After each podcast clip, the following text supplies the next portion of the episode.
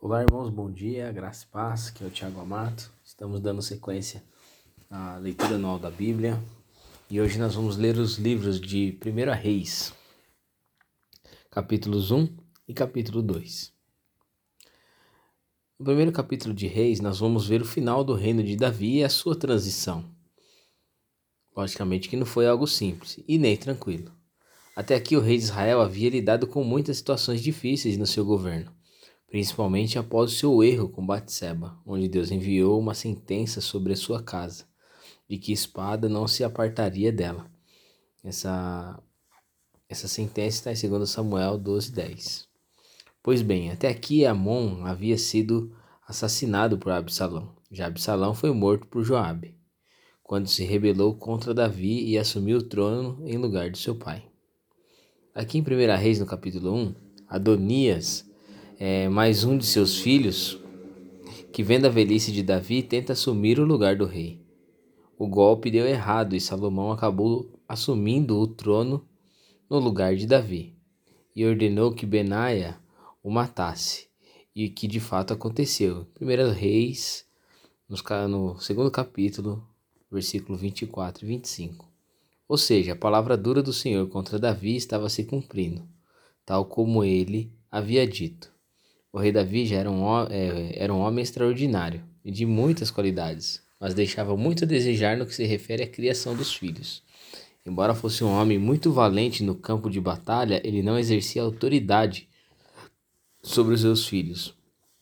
No caso de Adonias, por exemplo, no versículo 6, nos diz que seu pai nunca o havia contrariado, ou seja, ele sempre fez o que quis, não conheceu os limites da disciplina. E esse é o grande perigo. Há muitos pais negligentes, preguiçosos, que, embora não estejam na igreja, não temem a Deus, não o amam. E por isso não disciplinam seus filhos, nem dedicam a atenção necessária para moldar o seu caráter. Agora, no capítulo 2 de Segundo a Reis, nós vamos ver Davi dando os últimos conselhos para seu filho Salomão, que vai assumir o trono. Em primeiro lugar, Davi fala para o seu filho é, seguir, amar a Deus e seguir a sua palavra, e que isso traria prosperidade à sua vida e ao governo e às pessoas debaixo da sua liderança. Em segundo lugar, ele deu orientações administrativas. Havia três ameaças ao trono de Salomão, e Davi aconselha a eliminá-las. Eram Adonias, Joabe e Simei. Davi exorta seu sucessor a ser um líder firme, corajoso e dedicado a Deus. Os últimos momentos de Davi foram dedicados a instruir seu filho Salomão, ao novo rei do povo de Deus, sobre como deveria se comportar e governá-los. Essa deve ser é, o objetivo dos pais, não apenas quando a morte se aproximar, mas durante toda a vida. É preciso encorajá-los a que sejam bons servos de Deus e pessoas relevantes na sociedade, que dão o seu melhor no que fazem, são justas em suas atitudes, generosas, necessitando é, generosa com os necessitados e também que amam a Deus. Vamos orar agora? Pai, em nome de Jesus, somos gratos a Ti por esse início dessa leitura no livro de 1 Reis, a qual nós vemos Davi orientando ao seu filho Salomão e nós vemos aqui um pai é, orientando o filho.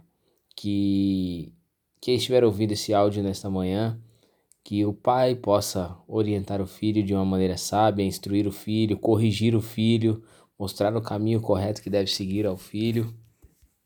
E os filhos que estão ouvindo também aqui, que possam ser obedientes aos pais, entender que todo tipo de repreensão, que todo tipo de é, ensinamento, muitas vezes que vai contrário à vontade, é, muitas vezes é o caminho que Deus tem colocado na vida desses jovens para que eles possam respeitar os pais, honrar os pais, para que eles possam entender como, a, como os pais pensam, a maneira que eles pensam e que eles possam ser obedientes, eles possam ouvir o que os pais têm, têm falado.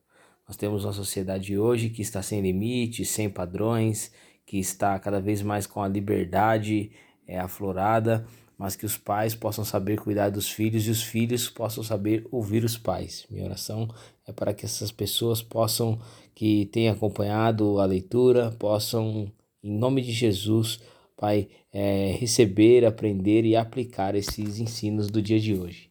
É o que eu te peço em nome de Jesus, teu filho. Amém.